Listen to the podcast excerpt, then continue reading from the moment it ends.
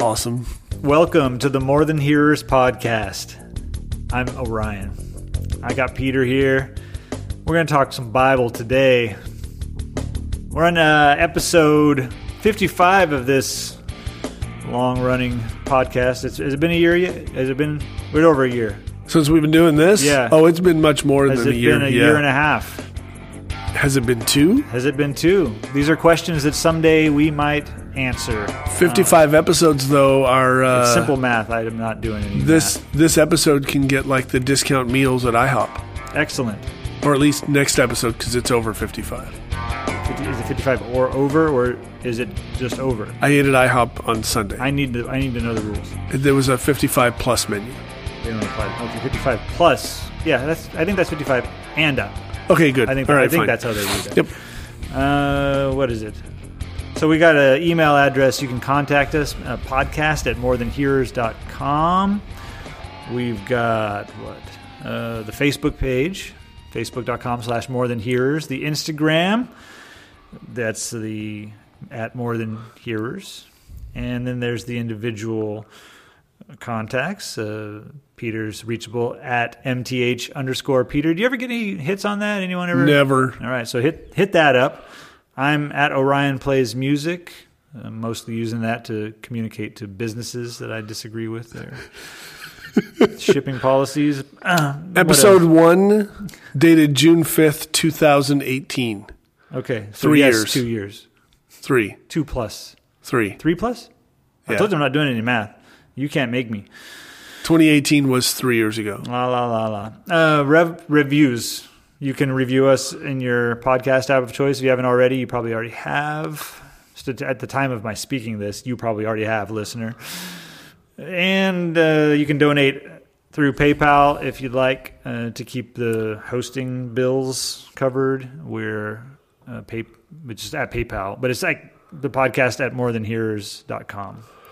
is the thing. I'm not even reading much anymore. I'm just saying these things. That's why I'm getting rough. I'm going to get better. It's going to be rough, and then it's going to get better as I memorize these things. Back in the groove. We are in the book of Acts still, and my Bible's open to 7, so I hope that's where we are, Acts 7? That's the plan, yeah. We're going to try and get through 7. Okay. Are you just playing on your phone, or are you in the Bible? I'm in the Bible, okay. But I was trying to reference something else. Man, we had a lively discussion before this, and I feel like I'm like looking forward to this because I don't know how it can keep up with our discussion pre-show. But yeah, if you didn't know, we have in the past once. Okay. Tried to have a secondary podcast to this where we don't just talk Bible. It's biblical application. Kind of like we talked about some things that were happening in the world at the time that we recorded that one episode, but from certainly from a biblical worldview. Right? Mm-hmm. Yeah, always. And so we were bouncing some of that stuff off. We may stay tuned. Keep listening to More Than Hearers and see if maybe you'll find out about other things related. Yeah, you know, it's been one of the challenges, at least for me. I know Orion and I have talked about this several times over the 3+ years we've been doing More Than Hearers now, that we committed early on when we formed this concept and sort of put this podcast together that we were just going to work out of the Bible and, you know, call it a Bible study or just a verse-by-verse analysis of Scripture, whatever you want to call it, that's what we were going to stick to. But then at the same time, you, listener, live in the real world where real things are happening and real circumstances come up, and how does the Bible relate to those things? And that's the truth for both of us as well. We don't live in a vacuum. Believe it or not, we don't live inside of your podcast app of choice. When we're not recording, we both have jobs and families and all sorts of other things that we do. And so a lot of times Orion and I will talk about either current events or even just things that are going on around us, in our churches or whatever. We go to the same church, in our church, or in the lives of people around us, and what does the Bible say, and what do we think is true? How then should we live? Right. Yeah, that's great. Because we should be more than just hearers right. of Scripture. Yep. We should also be doers of the Word. Yes. That's the whole premise behind this thing. And so we had some great conversation pre-show that usually we refer to as show prep, but we rarely didn't talk about Acts 7 whatsoever this time. So Acts 7 really is a continuation of the closing of 6. If you listen to the previous episode, Acts chapter 6, the choosing of the 7 deacons is what they were referred to periodically. And then early on in the chapter was that. The second half of the chapter was that Stephen got snatched up. Stephen, one of the 7, they produced false witnesses and they tried to accuse him and all these sort of things. And that's where Acts chapter 7, starting in verse 1, we pick up. Then the high priest asked Stephen, "Are these charges true?" We know they weren't because the previous chapter tells us they were false. But Stephen replies, starting in verse 2, I'm just going to warn you right now, listener, a lot of reading here because this is a big, long speech. Orion's going to interrupt periodically, maybe. I may have some things to say along the way, but the next 49 verses. 49 minutes. Verses, I read fast, are essentially Stephen's cliff notes of the history of the nation of Israel and how that relates to Jesus. So to this he replied, this is verse 2, "Brothers and fathers, listen to me. The glory of God appeared to our father Abraham." The God of glory appeared to our father Abraham while he was still in Mesopotamia, before he lived in, I want to call it Haran, but it might be Harran, Harran. Quote, "Leave your country and your people," God said, "and go to the land I will show you." That's Genesis 12:1 if you want to find it later. So he left the land of the Chaldeans and settled in Haran. Can we make a decision? Haran, fine. After the death of his father, God sent him to this land where you are now living. He gave him no inheritance here, not even enough ground to set his foot on. But God promised him that he and his descendants after him would possess the land, even though at that time Abraham had no child. You can find all this in Genesis, by the way. God spoke to him in this way, "For 400 years your descendants will be strangers in a country not their own. They'll be enslaved and mistreated, but I will punish the nation they serve as slaves." God said, "And afterward they will come out of that country and worship me in this place." That's Genesis 15, verses 13 and 14. Then he gave Abraham the covenant of circumcision, and Abraham became the father of Isaac, circumcised him 8 days after his birth, and later Isaac became the father of Jacob, and Jacob became the father of the 12 patriarchs. Because the patriarchs were jealous of Joseph, they sold him as a slave into Egypt, but God was with him, rescued him from all his troubles, and he gave Joseph wisdom and enabled him to gain the goodwill of Pharaoh, king of Egypt. So Pharaoh made him ruler over Egypt and all his palace.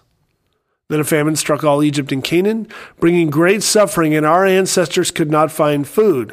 When Jacob heard there was grain in Egypt, he sent our forefathers on their first visit, and on their second visit, Joseph told his brothers who he was, and Pharaoh learned about Joseph's family. And after this, Joseph sent for his father Jacob and his whole family, 75 in all. Verse 15, then Jacob went down to Egypt, where he and our ancestors died. Their bodies were brought back to Shechem and placed in the tomb that Abraham had bought from the sons of Hamor at Shechem for a certain sum of money. As the time drew near for God to fulfill his promise to Abraham, the number of our people in Egypt had greatly increased. Then a new king to whom Joseph meant nothing came to power in Egypt. That's Exodus 1:8, by the way, a direct quote. Verse 19, he dealt treacherously with our people and oppressed our ancestors by forcing them to throw out their newborn babies so that they would die.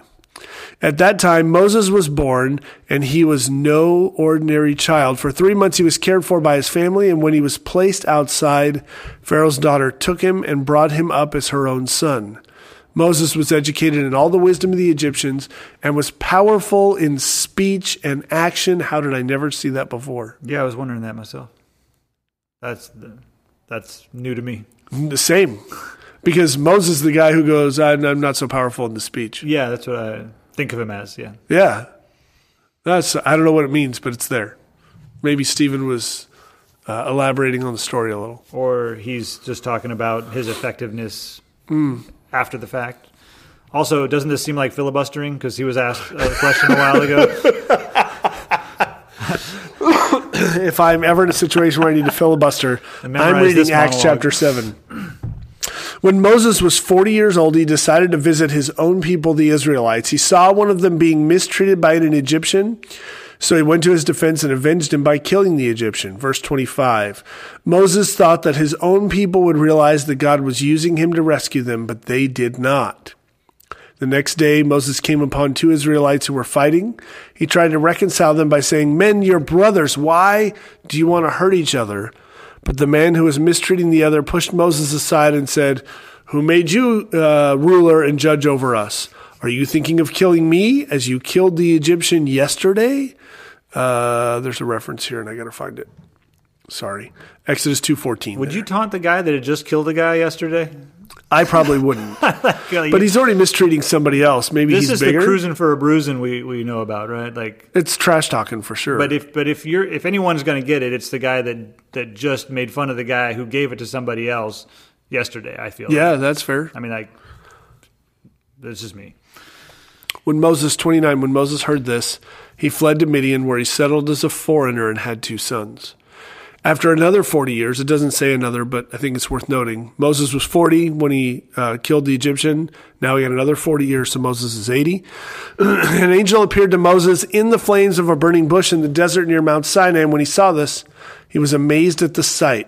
As he went over to get a closer look, he heard the Lord say, "I am the God of your fathers, the God of Abraham, Isaac, and Jacob." It's Exodus 3:6. Moses trembled with fear and did not dare to look. Then the Lord said to him, "Take off your sandals, for the place where you're standing is holy ground. I have indeed seen the oppression of my people in Egypt. I have heard their groaning and have come down to set them free. Now come, I will send you back to Egypt." Some excerpts of Exodus 3, 5, 7, 8, and 10, by the way. In this is the same Moses they had rejected with the words, "Who made you ruler and judge?" He was sent to be their ruler and deliverer by God himself through the angel who had appeared to him in the bush. He led them out of Egypt and performed wonders and signs in Egypt, at the Red Sea, and for 40 years in the wilderness. Another 40 years, 40, 40, and 40, 120. This is the Moses who told the Israelites, "God will raise up for you a prophet like me from among your own people." Deuteronomy 18:15, by the way. He was in the assembly in the wilderness with the angel who spoke to him on Mount Sinai and with our ancestors, and he received living words to pass on to us. But our ancestors refused to obey him. Instead, they rejected him, and in their hearts they turned back to Egypt. They told Aaron, "Make us gods who will go before us. As for this fellow Moses who led us out of Egypt, we don't know what happened to him." It's Exodus 32:1. That was the time they made an idol in the form of a calf, Orion's favorite story in the Old Testament. Talking about this on my lunch break with my wife today. Did you really? Just the madness of that whole thing. Yeah. Make us a calf that we can say, "Thank you for getting us out of Egypt, golden calf that we just formed." It's like the most psychotic thing. It was in relation to...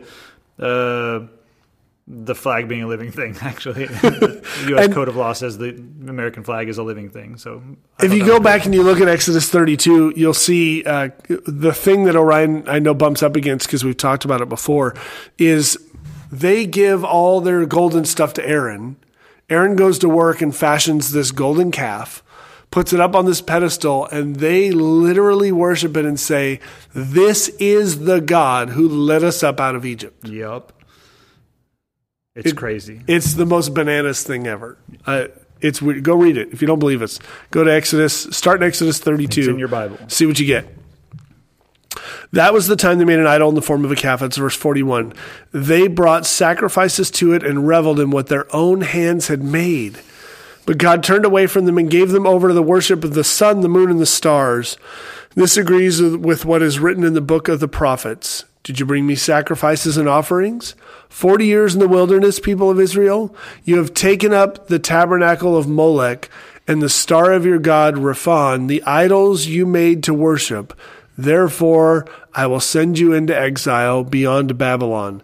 This is a quote from Amos 5. It's 25 and 27, but in the Septuagint, which is the Greek translation of the Hebrew Old Testament. So that's why if you were to flip to Amos 5, it would probably read a little differently in your NIV or King James or whatever you're in. But it's because those are translated from the Hebrew language rather than the Greek, which was translated from the Hebrew. Right. And translations of translations always get a little weird. Speaking of the Septuagint, anyway.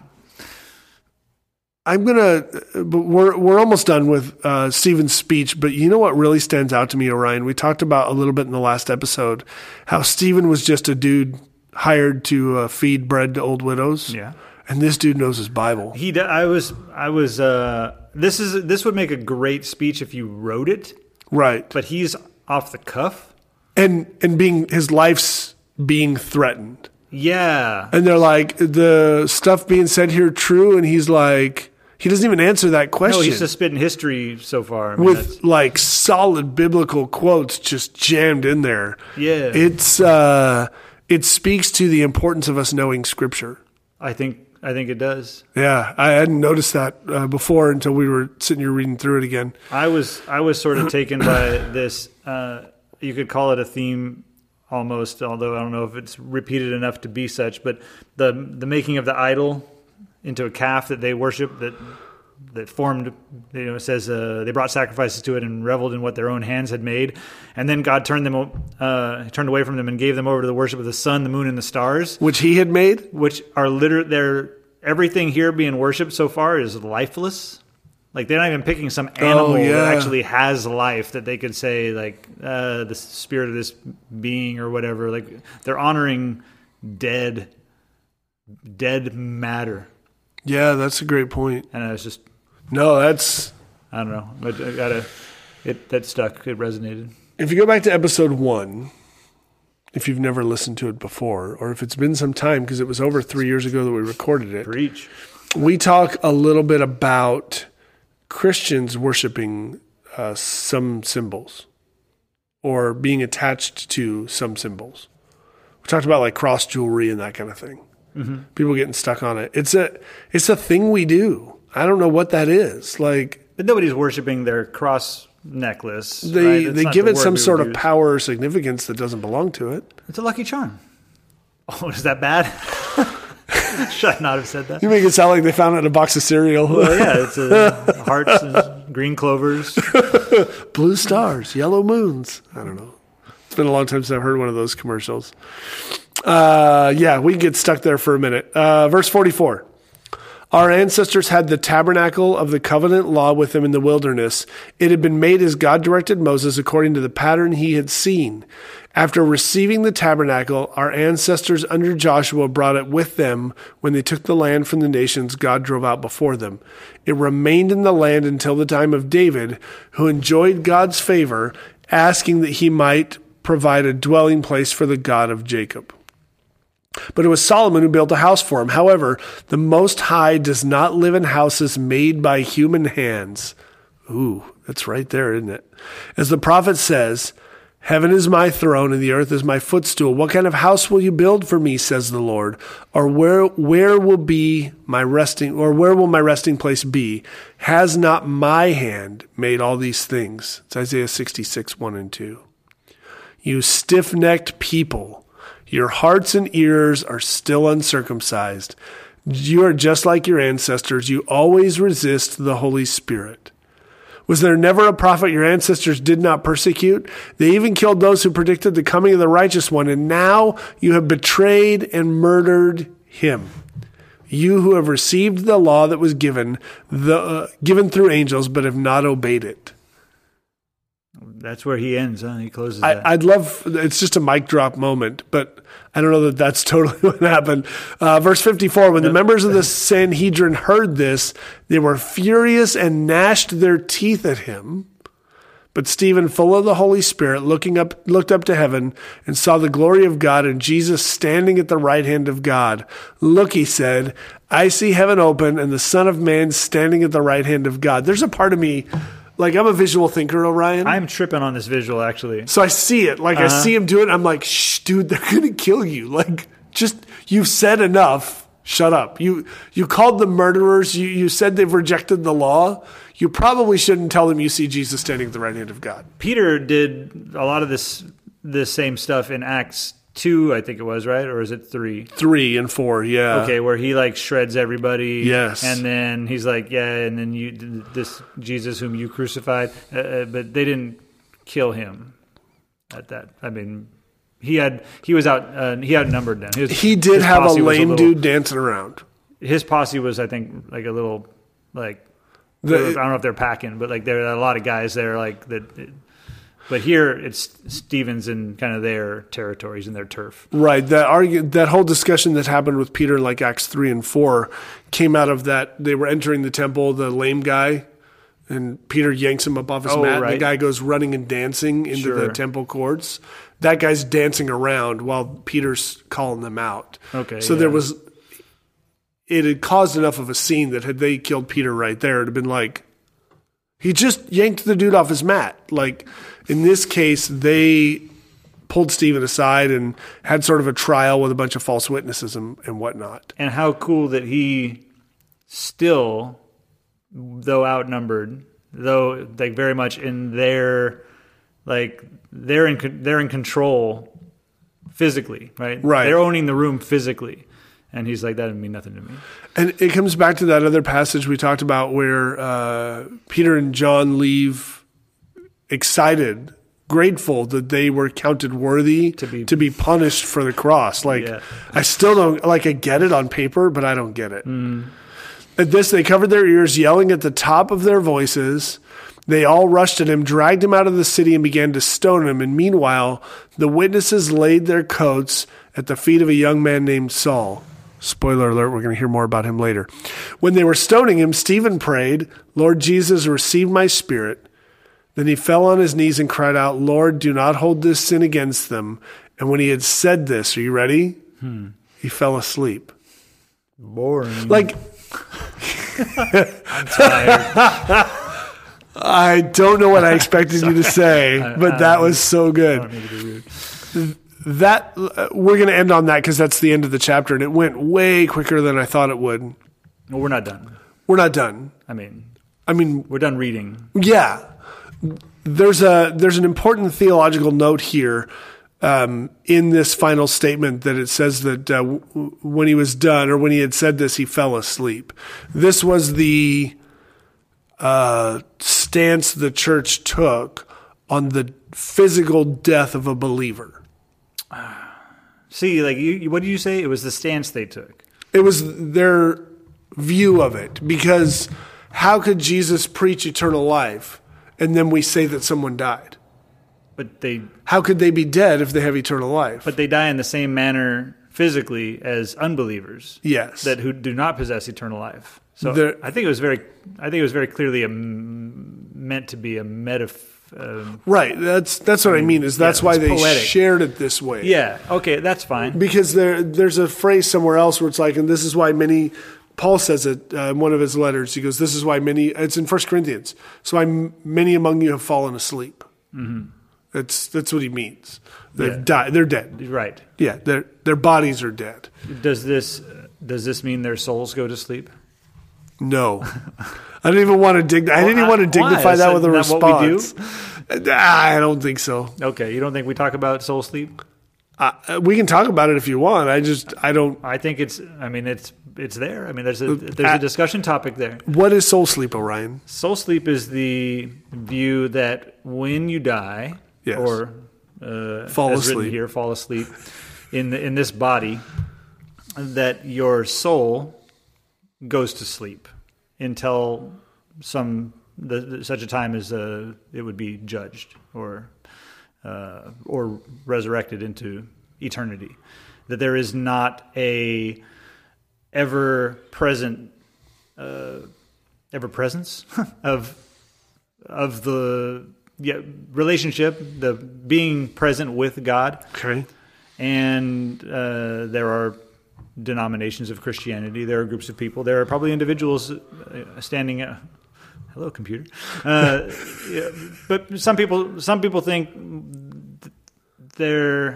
some things don't make sense to me in the Bible. So what makes more sense to me is if I go to sleep and then I wait for this judgment to happen. And I'm not saying that's my perspective, because right. I think when you look at Revelation, for example, where the saints are in heaven, and they're crying out for justice, which is just wild to me. Like, I thought heaven was supposed to be all peaceful, but these saints are actually, how much longer are you going to wait? Go avenge us, God. Like, what's up?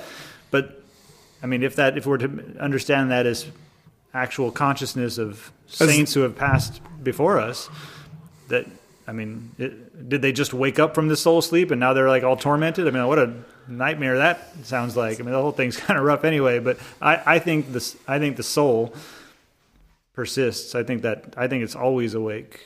Yeah, the concept of soul sleep comes from that the passage that talks about when Christ comes at the second coming. It says the dead in Christ shall rise first and meet him in the air. And so it's that's where people base that off of, is those who have already died in Christ must be waiting somewhere for the eventual return of Christ, and they have not been united with him already. Mm. That's the foundational premise behind the soul sleep theory. I think it's too bad. Theology? Yeah. What's the right word? I don't know. You could call it a theology or a theory. But then what stands in opposition to that, sorta, is the parable that's not a parable. Oh. Or the parable that might not be a parable. I was just talking about this. Was it on here? Probably. I think we discussed it. Because it was in... Oh, man. Now I don't know. Yeah, I feel like I've been talking about it a lot lately. Jesus tells this story. Lazarus. The rich man and Lazarus. Jesus never says, I shall tell you a parable. Right. The writers of the Gospels that share this account don't go, Jesus spoke to them in a parable saying. It's just... Jesus goes, there was a rich man, yep, and a guy named Lazarus. Not the same Lazarus who was raised from the dead at Bethany. Just another guy named Larry. I know. I called him Larry when I shared this recently, and I ruffled a couple of feathers. I think it was a Wednesday night group I was teaching, but I don't know. Anyway, rich man's got everything he wants. Lazarus has nothing. Lazarus wishes he could get crumbs from the rich man's table. Can't even get that. Sores everywhere. Dogs lick him. They both die. Yeah, he wants a wet finger on his tongue. Wait, it's no, you're ahead of the game. Oh, I'm sorry. They die. It says that Lazarus is gathered to Abraham's bosom. Oh, that's right. That was Lazarus. Right? And the rich man goes to not Abraham's bosom. Yes. Yeah. And wherever that is. And the rich man sees Lazarus, and I think it's Abraham, but it might be Moses, but I think it's Abraham. I think it's Abraham. And he goes, oh, Abraham, could you do me a favor? It's like wicked hot down here. Could you have Lazarus dip his finger in water and just touch my tongue? And Abraham's like, no, I'm not going to do that. He says the expanse is too far. Right. For us to come to you or for you to come to us. Yeah. And there's a lot of talk about this whole account of, is it a parable? Is it not? Is there an expanse? It doesn't seem like Lazarus could see the rich man, but the rich man could see him. But the rich man could certainly see and communicate with Abraham, but not with Lazarus himself. And what does that all mean? And if that is an account and not a parable, that would insinuate that at the moment of death, we're gathered to the presence of God. But that's all described in a Jewish context of those who died and lived under the law. Okay. So in Christ, do our souls go to sleep? We don't. I don't think so. Know, but I don't think so. To be absent with the body is to be present with the Father. Yeah, that's where I'm leaning. You got to pick. You don't have to pick a side on this, because at some point you're going to find out, and by the time you do, it won't matter. But I like to think that there is no separation between Jesus and myself from here forward. And I will give you my quick, including unconsciousness, stance on this, or where I pull from Scripture to support. Is that the right? Okay, because I have played the scriptural basis for why I think when we cease to be physically, we're in the presence of God, and there's no time that elapses. You've heard me talk about this before. Oh, sure. Because where I stand is that God exists outside of time. Time was a creation of God's. In the beginning, God created the heavens and the earth is void and without form. The Spirit of the Lord hovered over the face of the waters, and God said, let there be light. There was light. And then God separated the morning and the evening the first day. But God existed before the first day. Mm. God existed before time. Time was a part of creation towards the creation of humanity. No? I mean, maybe. I mean, fine. Why not? Because the day that he's referring to is defined by the light. I mean, it's the... What we see a day as the rotation. The Bible says, yeah, the morning and the evening. Right. Yeah. That's how we define day. Yeah. And time could have been going on forever. But from our perspective, the first day of creation, because this creation didn't happen the moment God came into being, because there is no point in which God came into being. So it's just, for all we need to know, it was the first day. That's how I understand. Yeah, that whole, and this is important, I think, and we're deviating real far from Acts 7, but I think it's important to say. Genesis 1:1, in the beginning God created the heavens and the earth. It is not at the beginning of God. Right. It's at the beginning of anything having to do with us. Yep. In the beginning of anything God wants us to know about. That's what I think. In our beginning. I didn't know it. That's what I think, though. Right. In our beginning, God created the heavens and the earth. For all you care, in the beginning. Was there another one before this? Perhaps. Oh, wow. There are believers who maybe believe in extraterrestrial life and go, and then there are believers who go, there's no such thing as aliens because the Bible doesn't talk about them. And the pushback from believers who believe in aliens go, maybe God didn't feel like we needed to know. Yeah, it doesn't. It doesn't matter. I can't answer the aliens question for you in regards to Scripture. Scripture doesn't address it. But that in the beginning in Genesis 1:1 is in the beginning of anything that matters as far as God's relationship with us. Okay, so then the other thing. I always have the other thing. I'm looking for it. Are you playing the oppositional advocate? Negative. This is, I think, the only example we have in the Bible of someone praying to Jesus. What? I think this is the only one. If someone has a correction for me where there may be another one, but I think this is the only one where Jesus is not present in bodily form with his disciples. And Stephen, instead of praying to what it calls the glory of God in verse 55, with Jesus standing at the right hand of God, he prays to Jesus. And I think that's so awesome. Like as an advocate of Jesus as God, right, the divinity of Christ, this is a profound statement here that I think gets overlooked.